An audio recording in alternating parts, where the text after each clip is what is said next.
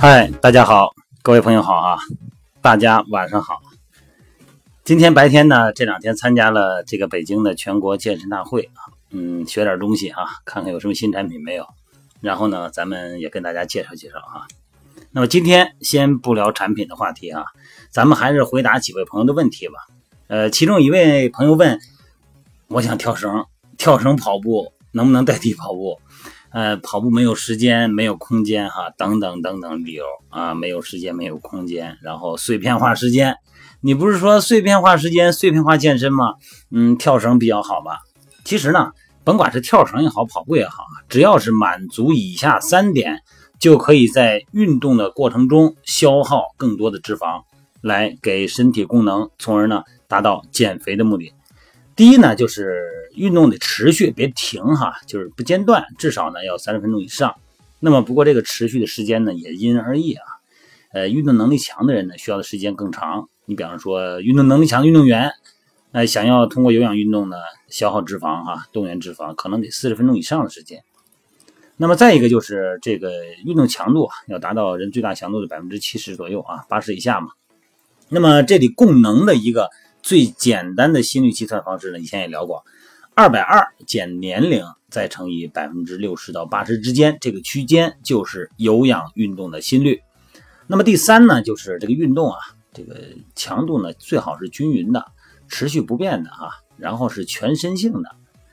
那个 你要是不运动，你说我跳累了，跳绳一脚踩绳上了停了，这算不算停？这不算停。那怎么回事？因为你的心率不会因为你短时间的三五两两秒的停下来，你这心率就降下来，不会。所以说呢，心率是持续的。那么这个时候呢，其实呢也是属于持续训练。你包括这个跑步机也是一样。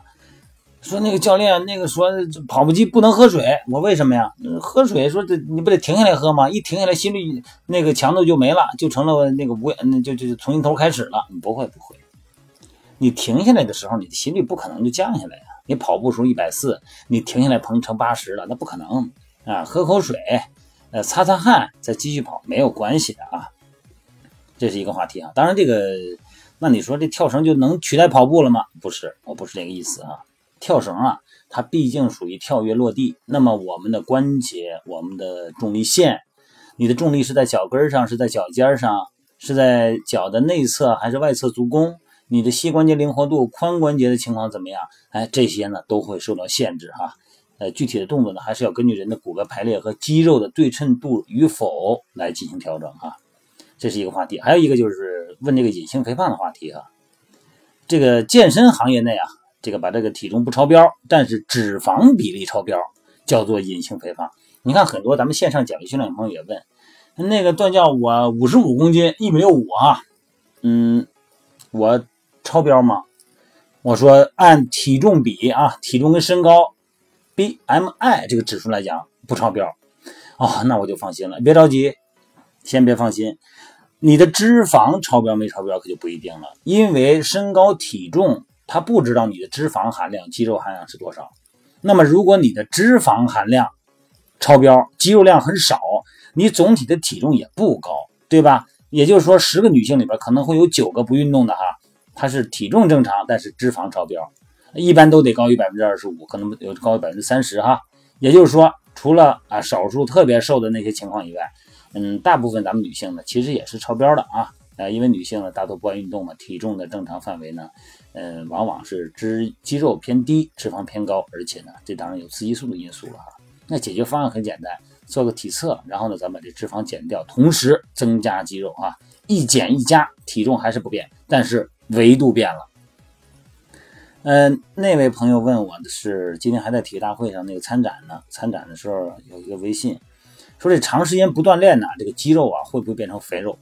我这好长时间不锻炼，我这以前还行哈，然后这不锻炼了，我这我怕这肌肉变成肥肉。你说我是锻炼的还是不锻炼的？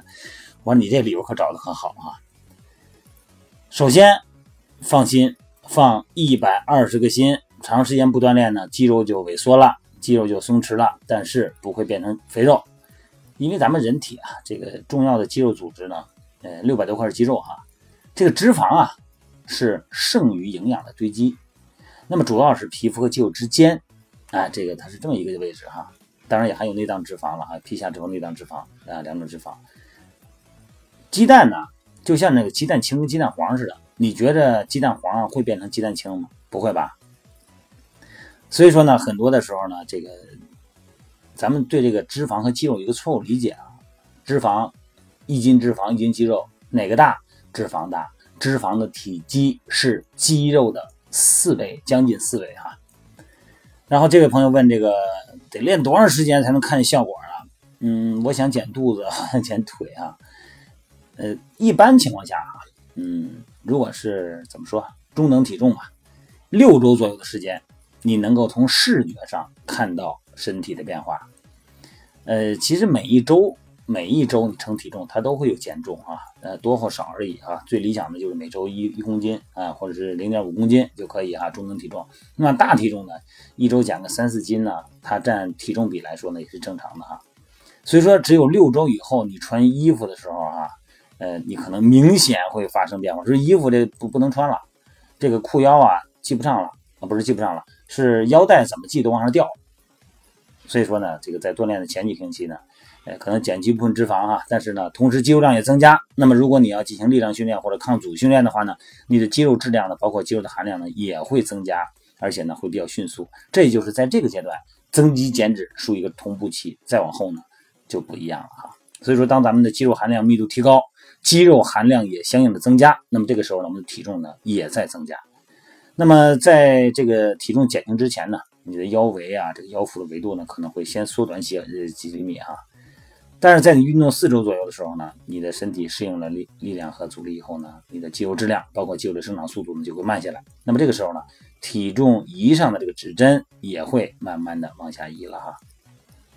身体是一个非常完美且微妙的这么一个有机体哈，真的，咱们大家呀，不要仇视身体啊，不要排斥身体的脂肪，咱们应该带着一颗。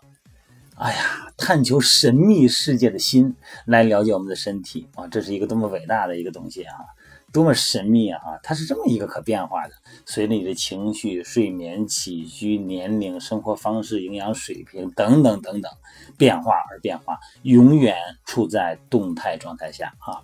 真的是带有一个敬畏之心，而且带着一个好奇的、愉快的探寻之心啊。好了，各位，今天呢，咱们先聊到这儿哈。呃，具体问题具体分析。每个音频，包括每天的这这个美拍直播，或者说发那些小视频哈，还有微信平台上大概有一百九十多个视频吧，现在哈，微信平台上有的东西啊，真是不能拿了就用，有的东西真的可能不适合你哈，它是要根据个人情况来的啊。好了，各位，有一些身体方面的问题呢，真的需要一些评估才能知道，好吗？好了，各位，咱们一会儿美拍直播见啊。